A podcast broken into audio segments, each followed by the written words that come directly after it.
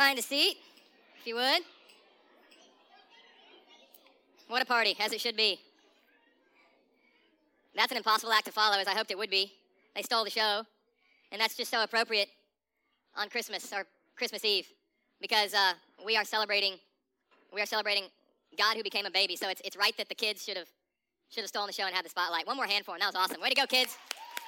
Proud of y'all. First ever Sojourn Houston-wide nativity, nativity, nativity, and um, you kids did a great job. I'm proud of you. Ashley, thanks for putting that together wherever you are. You did great. Yeah, yeah.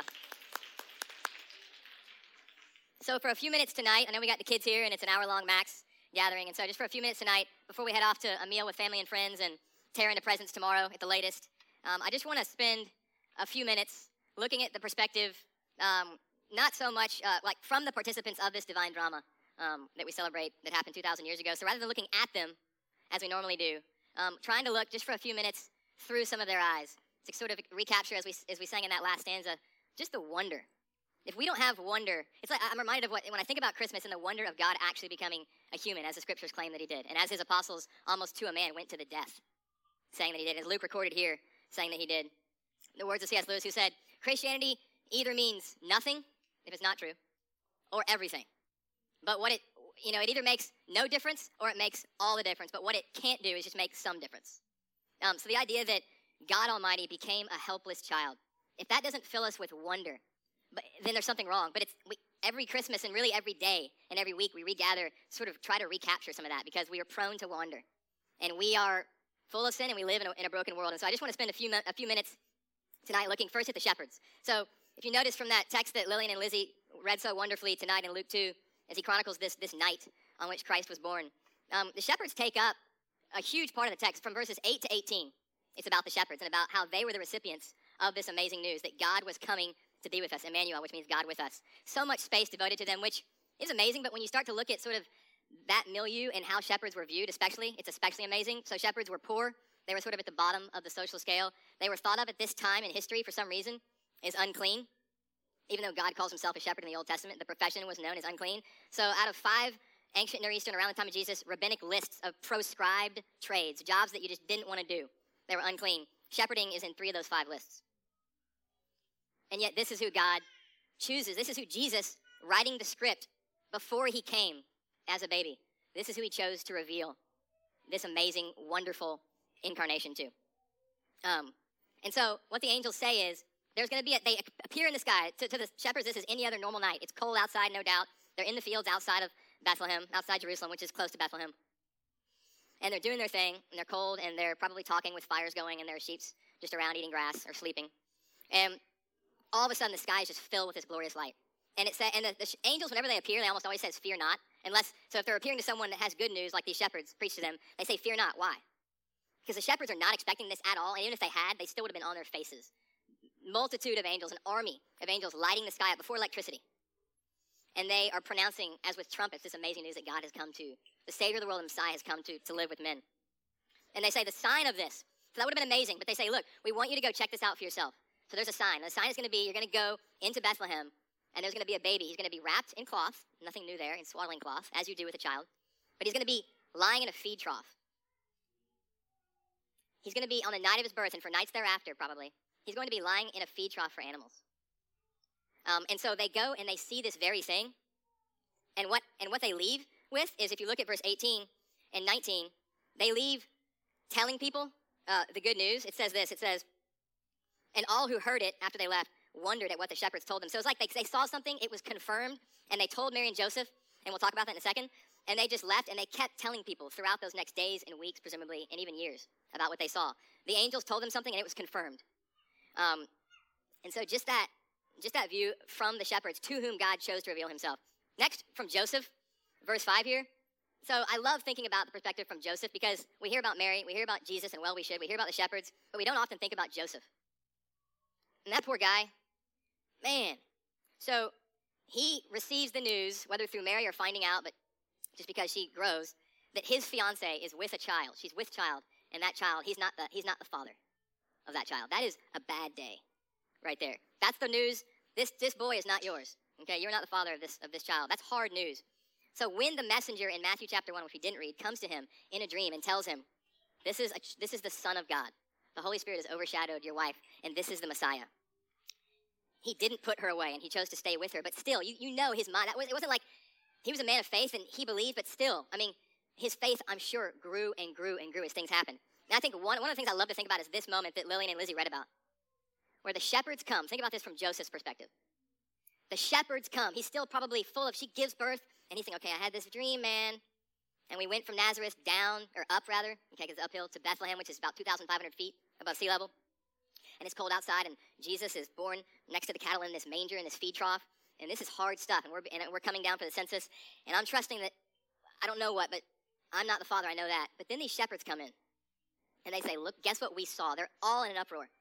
Angels fill the sky, and they said that Messiah has come, and this is going to be the sign. And sure enough, we've never seen in all of our livelong lives, we've never seen a baby in a manger, and here he is, just like the angel said. Shepherds, a ton of them. Why would they be here unless that happened? So Joseph, can you imagine how comforting that was to him? And he had various things throughout his life, and he died at some point probably before Jesus was crucified, because we don't see him there. Um, and Mary is given to John as if she didn't have a husband. So he probably died at some point as Jesus was growing up, but for until he passed, confirmation after confirmation, this must have been one of the things that really reassured Joseph. Wow, it's true. Still not being able perhaps to get his mind around it. So what a comfort. And then Mary in verse nineteen, it says that she treasured these things in her heart. She, of all people, knew that no man got her pregnant. She grew with child. She bore this son. It's not an alien. What's happening to me? It's a boy. No man made me pregnant. She alone, more than anyone else, knew with, with conviction, something amazing is happening. God has come upon me, and I'm still not, I, she probably hadn't put the, all the pieces together yet. But as these things happened, as the shepherds came in, saying, here's what's happened. She, it says she treasured, and that's what that verb in the Greek means. She preserved these events and words from the shepherds, and she stored them away for safekeeping. And she just pondered and considered them for, again, months and years.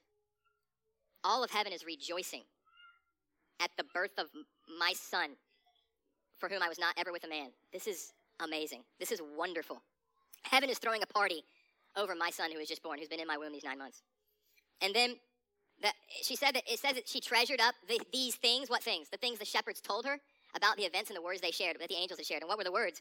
Well, the word the angel said, "Today is born to you a Savior, who is Christ," which is the Greek form of the Hebrew Mashiach, the one that the Jews for centuries had been waiting for. All the scriptures pointed to him. This is the one. The angel, the shepherds come in and they're like, "He is the Savior. He's the Christ. He's the anointed one. He's the one that we've been waiting for." And then it says, "He's the Lord," is what the angel said. Can you, I mean, again, just trying to think of it for a few seconds from Mary's perspective, through her eyes, the wonder. And then finally, he will bring peace, the angel said. He will bring peace between God and man. Peace will rest on humanity for the first time since Adam and Eve. There's a new creation coming about through this son. He's going to reconcile God with man. Really? Yes, the God-man, the Son of God himself, born fully human. He is going to draw God and man together in peace. He's going to take care of the sin problem. Yes. So she ponders these things. She treasures these, these things. She stores them away in her heart. And finally, Jesus. Um, of course, I'm going to finish with Jesus. Um, I I was I went to school on the East Coast in North Carolina, and there was a man who owned car dealerships, a lot of car dealerships there. His name was Don Flo. If you've ever been to Winston-Salem, you've seen his name on billboards. And he's a strong Christian, and we I was part of a Christian group, and we had a night in his house. And I was stunned at how he made a lot of money. I was expecting a big house. But it was a very mod- I was stunned when I got there. It was a very modest house. It was a very modest house, and, I, and twenty years later, I, I'm still I still remember the feeling I had when I walked up and I saw that it was a house that was about two thousand square feet with a basement, stuff everywhere, you know, very homey. Um, his humility impressed me. That's Don Flo. That's a car dealer. Can you imagine the humility of the living God to come down, to choose? As I've said the past two Sundays, none of us, none of you got to choose. You've gotten to choose a lot of stuff in your life. You didn't get to choose that you were born or the circumstances of your birth. If you had, let me just say this: if I had, I certainly would not have. I would have chosen comfortable. And I was born comfortable with a lot of privilege in America, for starters. But I wouldn't have chosen what God did. Jesus chose his manner of birth. And he chose to be born poor. And he chose to reveal himself to those that were kind of despised in society. The humility of God in, in the incarnation. He chose every detail, from the announcement to the shepherds, to being born to poor parents, to being born out of place, out of Nazareth, out of wedlock, into a feed trough that he spent his first few nights in, as we said. He entered in. He emptied himself. Listen to this. This is the first time I really thought about this aspect. He emptied himself. Paul uses the word in Philippians two, kenosis. That's in the, that's the Greek uh, word for he emptied himself of all the power he was privy to, as the eternal God, the second person of the Godhead, the Son of God, okay? The only being who's never existed, God.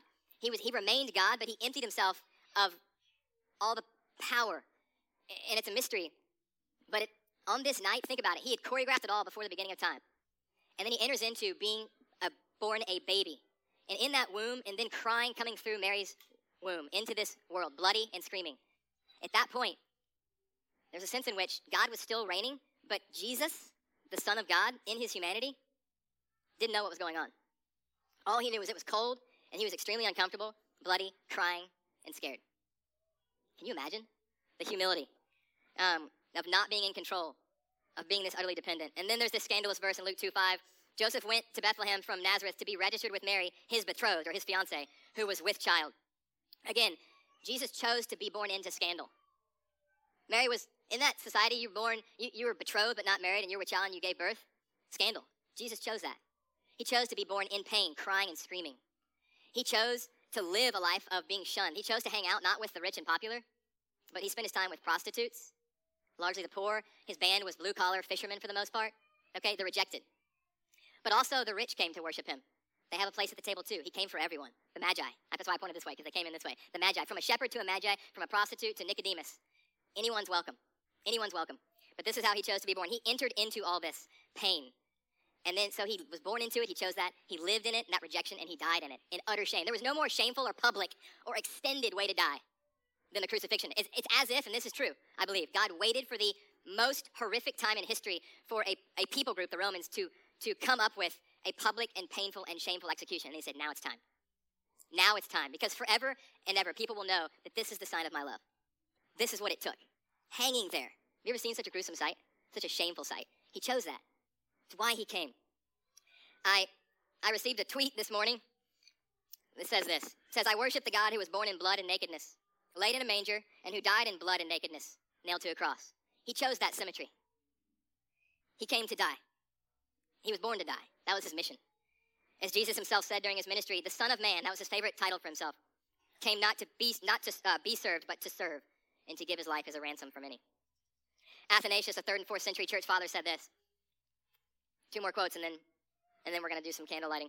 He said, the Word, the Son of God, Jesus, the Word, perceived that corruption could not be got rid of otherwise than through death. So the only way that we can pay for our sins and end our corruption, in a sense, is to die. But then it's a game over for us.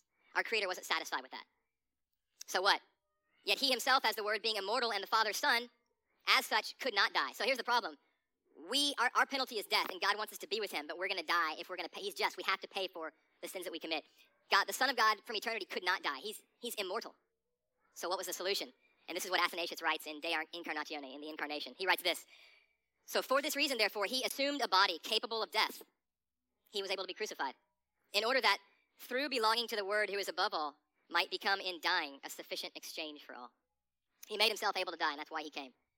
To be born in our place, to live in our place, and to die in our place. Oxford lecturer, Cambridge professor and chair, and most distinguished of all children's author, C S Lewis, of course I'm going to end with him, wrote in his book Miracles, in the Christian story, God descends to reascend. He comes down, down from the heights of absolute being into time and space, down into humanity, down further still, if embryologists are right, to recapitulate in the womb ancient and pre-human phases of life, down to the very roots and seabed of the nature he's created.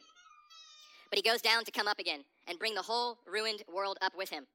One has the picture of a strong man stooping lower and lower to get himself underneath some great complicated burden. He must stoop in order to lift. He must also almost disappear under the load before he incredibly straightens his back and marches off with the whole mass swaying on his shoulders. He wasn't born for him. He was born for you, in your place. He didn't live for him. He lived for you, in your place, and he didn't die for him. He died for you. What do we say every time we celebrate communion, every week? My, here's my body. This is my body. Broken. Give me those two words. For you. He was born for you. Every stage of your life he had to go through, and he chose to go through so that he could be born, live, and die vicariously in your place. And when the Father looked at you, if by faith you cry out to him, he sees Jesus. Last quote from Athanasius in the same in the same work. He says this, short quote, for what has not been assumed has not been healed. Jesus assumed all of our humanity and went through every stage so that he could heal it all. He went down to the bottom to take us to God, the top. From soup to nuts, the Alpha and Omega was born, lived, and died, and was risen to new life, and is alive. for you. Emmanuel, God with us. He's come for us.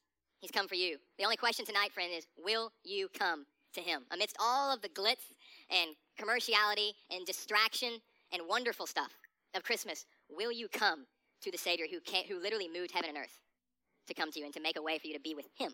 I love that, and I finish with this. I love that picture that if we were going to continue to preach through Luke, and it might be preached next week, we would get to the next text in Luke where Jesus is taken to the temple at his circumcision, eight days old, and he's lifted up by Simeon in the temple, and God, and he says to Simeon, I can pass now. Simeon says to him and to God, I can pass now. Your servant can depart in peace. Why? Why? For my eyes have seen your salvation that you've prepared in the sight of all people. A light to Jews and Gentiles alike. Salvation for all mankind. What's God's salvation? It's not a formula.